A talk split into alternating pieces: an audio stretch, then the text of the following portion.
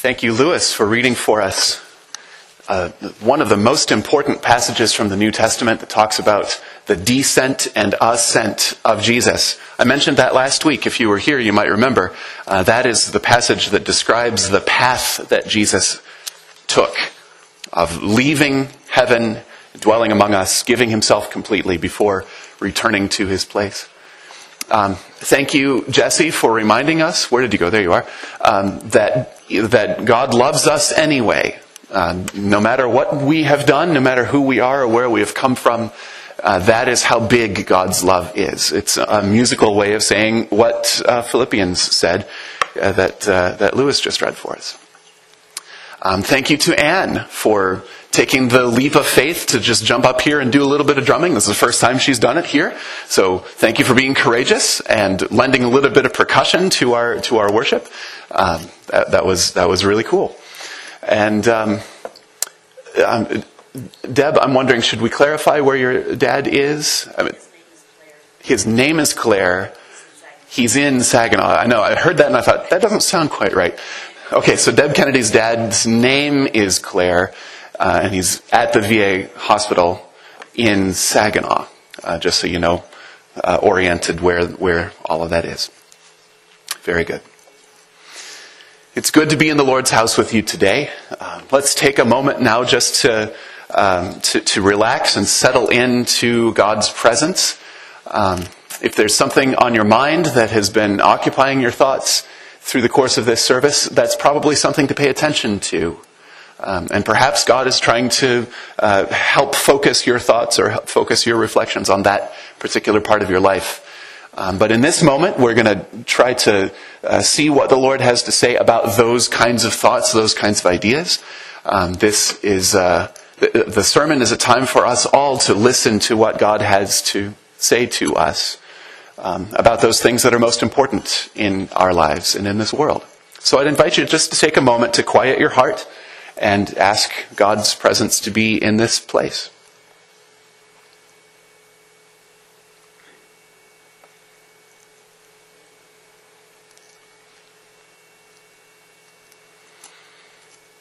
Lord Jesus, in the stillness of our hearts, we come before you and ask for you to make yourself known to us this day. Help us to be aware of your presence and to know your love, which knows no end. And as we reflect on uh, a, a, meaningful and beautiful passage of Scripture today. Help us to, um, to see you clearly and to know how you are leading us, how you would have us to live. In Jesus' name we pray. Amen. Our sermon text is found in the Gospel according to Luke, chapter 19, verses 28 through 40. After Jesus had said this, he went on ahead, going up to Jerusalem. As he approached Bethphage and Bethany at the hill called the Mount of Olives, he sent two of his disciples, saying to them, Go to the village ahead of you, and as you enter it, you will find a colt tied there, which no one has ever ridden. Untie it and bring it here. If anyone asks you, why are you untying it? Tell him, the Lord needs it. Those who were sent ahead went and found it just as he had told them. As they were untying the colt, its owners asked them, Why are you untying the colt? They replied, The Lord needs it. They brought it to Jesus, threw their cloaks on the colt, and put Jesus on it. As he went along, people spread their cloaks on the road. When he came near the place where the road goes down the Mount of Olives, the whole crowd of disciples began joyfully to praise God in loud voices for all the miracles they had seen. Blessed is the King who comes in the name of the Lord. Peace in heaven and glory in the highest. some of the Pharisees in the crowd said to Jesus, Teacher, rebuke your disciples. I tell you, he replied, if they keep quiet, The stones will cry out. This is the word of the Lord. Thanks be to God. In about two weeks' time from now, a new movie will be coming out and breaking all sorts of box office records. It is the next in the unending series of Avengers movies called Avengers Endgame. How many of you, be honest, are looking forward to Avengers Endgame? I see those hands. That's wonderful. Thank you. Very good. Uh, this is kind of the long awaited sequel or follow up to Avengers Infinity War. And um, I, I, feel like I won't hurt your feelings if I spoil a little bit of what happened at the end of Infinity War. Because if you've seen it, you know what the end is, and if you haven't seen it, you probably don't mind me spoiling that. Anybody? Re- okay. Um, one of the reasons that Avengers Infinity War was such a powerful movie was how it ended. Because it ended with kind of the ultimate cliffhanger in which all of these superheroes from all of these different parts of the world had, and other worlds, whatever, had combined their forces to try to fight the bad guy, as you do. But at the end, they didn't win. The bad guy won. And even worse than that, I don't know how he did this, we don't really understand it, we'll hopefully find out in a couple of weeks' time about half of all of those super, superheroes, all, half of all of the good guys just vanished into thin air. They were, it's like they were erased from existence. Just gone. It's very sad. and, and you could feel in the theater, if you ever saw it in the theater, there was a, there's, there's an emotional reaction that people had to this, where their favorite, their favorite hero, one after another after another, just kind of drifted away just completely gone. And it was a remarkable experience for me to realize people are really tied into these characters. And since that time, people have been waiting for this next one to come out because we hope that things will be made right somehow and our, our, cultural narrative has to be fulfilled. You see, we have a cultural narrative that is at work in almost all of our stories, whether they're in movies or in scripture or in our own lives, and that is that the good guy wins in the end. Good beats evil. Sometime, eventually. It might not be now, it might not be in our lifetimes, but if you wait long enough for the next movie to come out, good will win over evil. I said that's how we view Scripture. That's how we approach Scripture, and I think that's true. I'm not here to talk about Avengers movies. I'm here to talk about Scripture. I generally believe that we think the same thing about Jesus that good wins over evil. Of course we do, right? We are here on Palm Sunday, which is the day that Jesus enters into Jerusalem in triumph. And this begins a sequence of events uh, that, that takes uh, less than a week. Within a week, Jesus will be killed. He will be crucified on Good Friday, the day that we call Good Friday, the uh, day after the Passover meal. And then on Easter Sunday, you see how quickly it is, how easy it is for us to go right to the win on Easter Sunday, we will celebrate that Jesus rose from the dead. We don't even have a Sunday to contemplate that Jesus died. We're here on Celebration Sunday, and then next time we meet, it'll be the next Celebration Sunday. Our cultural narrative keeps pushing us toward the victory yeah, Jesus dies, but on the third day he rises from the dead. Uh, yeah, we have trouble in this life. We live in a world that's full of hardship, but um, you know how the gospel song goes I've read the back of the book and we win. You heard that one before? Uh, it's a Gaither song. You might have heard. Uh, we, we always look toward that final, whatever, the final victory. I, I'd like for us to slow down a little bit, though. There's, there's something important for us to learn in the middle of all of this. Life is not all about winning. I attended a conference this week, a, web conference. I was actually just in my office, but there were people from around the country who were watching it with me. And uh, one of the presenters was a Cuban American theologian named Miguel de la Torre.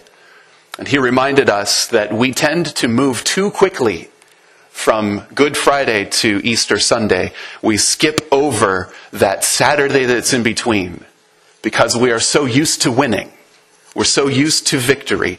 Our cultural narrative is about things working out in the end, getting what is good. But we know that life just isn't like that. We know that life doesn't always reward us for making good choices. We know that life is hard.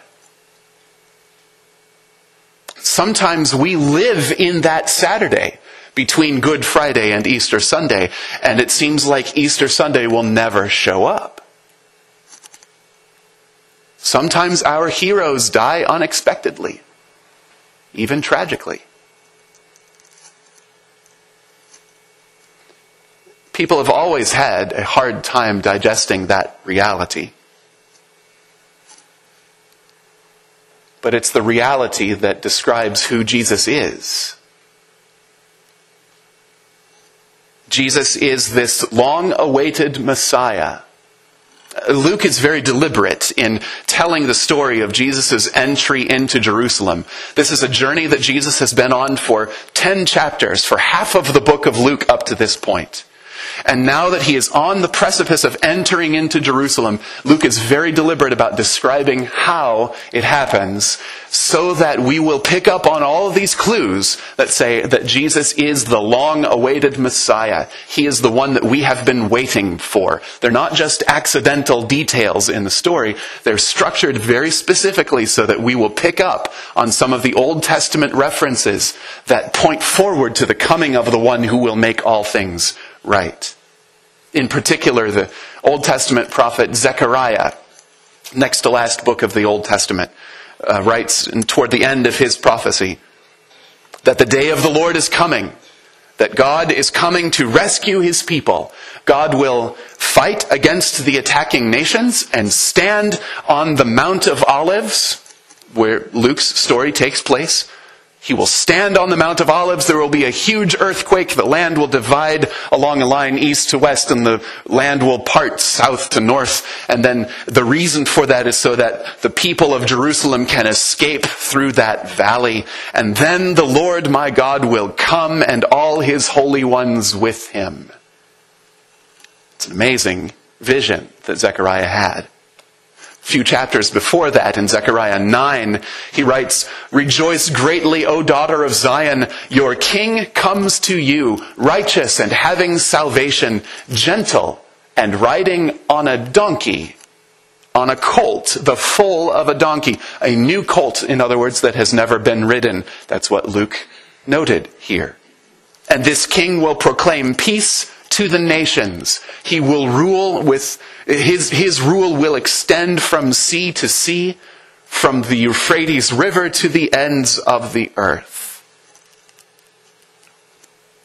You can even dial all the way back to the first book of the Bible, Genesis itself. Uh, toward the end of Genesis, Jacob, um, another name Israel for Jacob, uh, Jacob is blessing all of his sons before he dies, and he takes all of his 12 sons, the 12 tribes of Israel, and blesses them mostly in a bunch of different ways. He doesn't bless all of them. It's kind of interesting.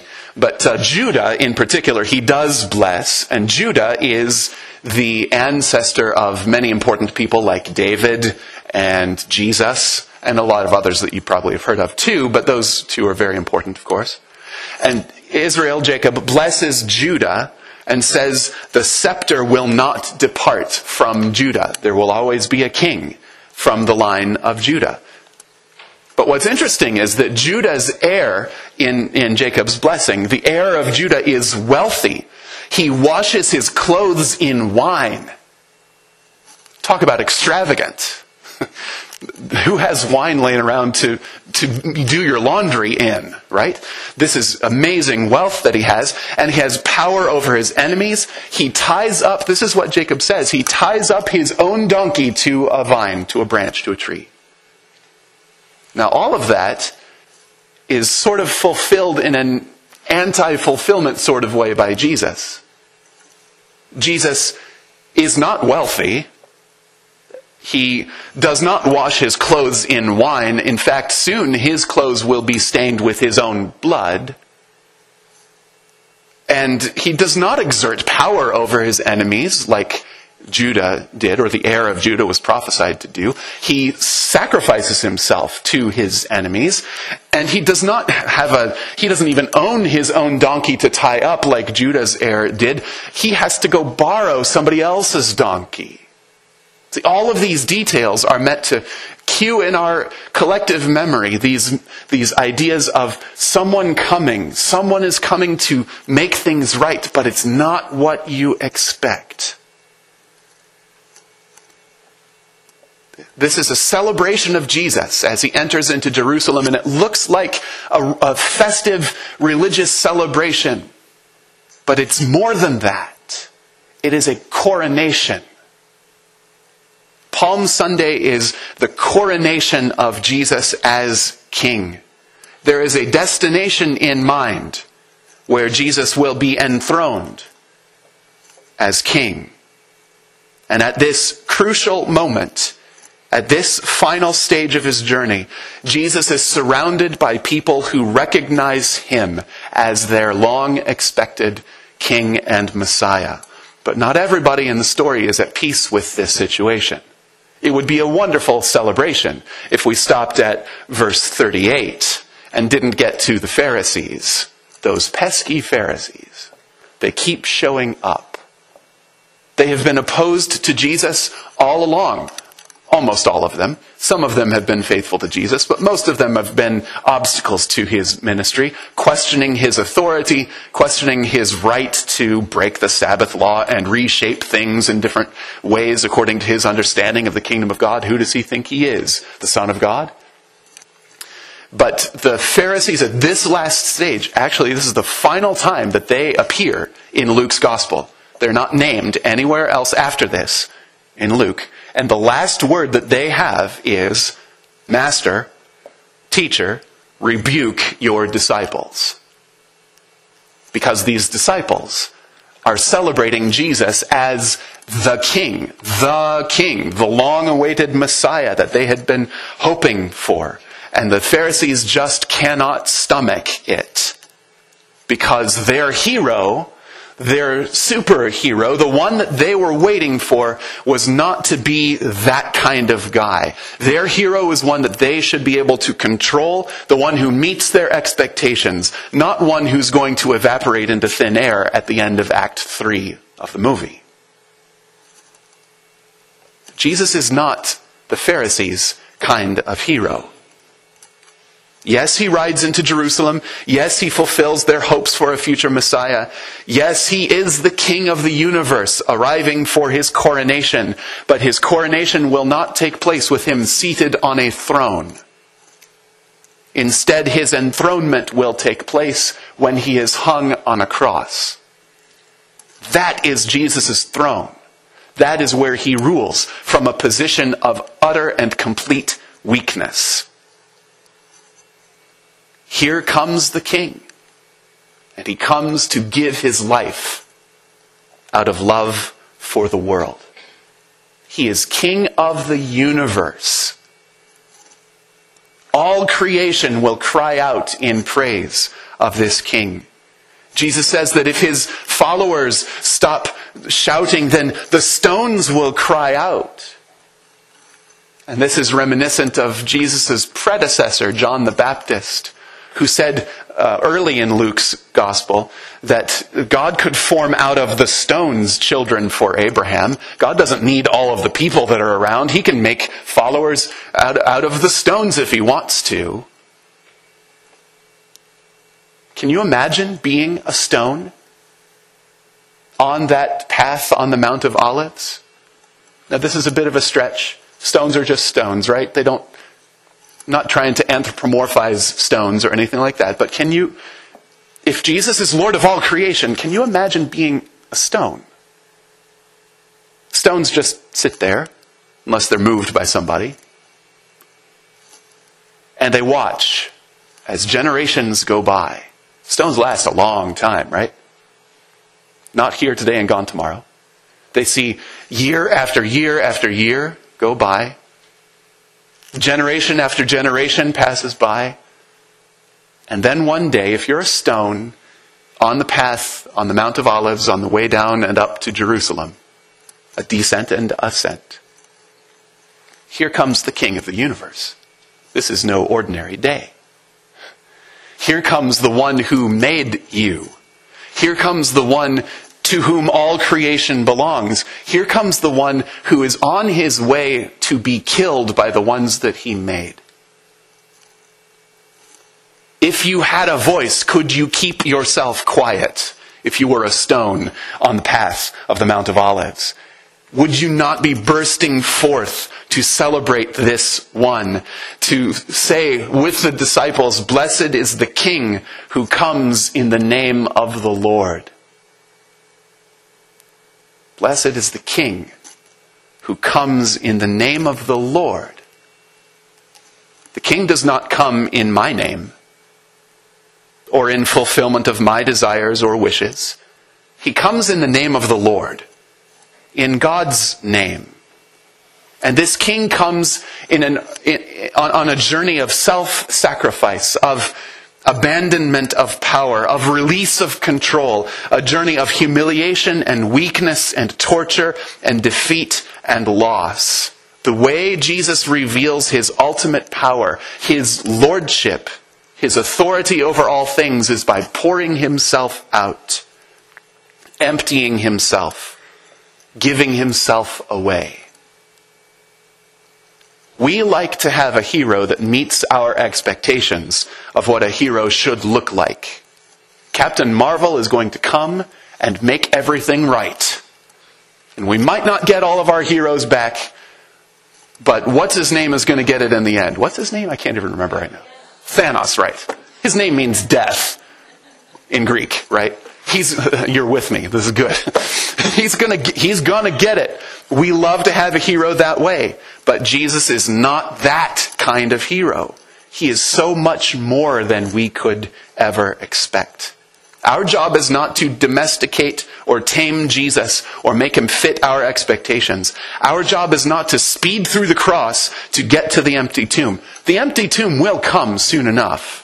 And everything will change because of that reality, because Jesus comes back to life. But for now, at this moment of coronation, our job is to celebrate the kingship of Jesus and then to accompany him on his self sacrificial journey. And this is where we are different from the stone on the path on the side of the Mount of Olives. The stone stays there. The king goes by, the stone stays there. But the followers of Jesus follow him. They go with him into Jerusalem. They imitate Jesus by pouring themselves out for the sake of others. They obey Jesus' command to believe and repent. They wash the feet of their neighbors as Jesus did. They demonstrate their posture of servanthood and mutual love. The stone can't do those things. But we as people of God can. In fact, the least that we can do is praise God together.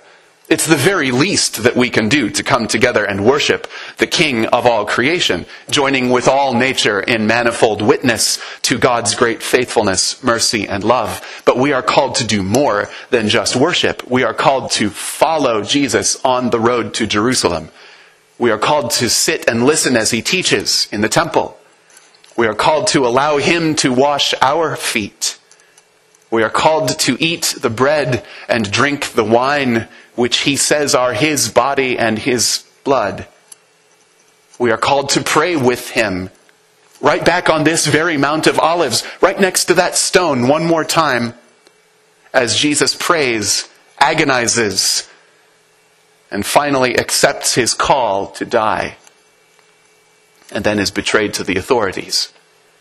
We are called to walk with Jesus into the Sanhedrin, where the religious leaders will interrogate Jesus and ask him why he claims to be God. We are called to walk with Jesus into the courtroom of Pilate, the Roman governor, who questions why this man is causing such a disruption in this region.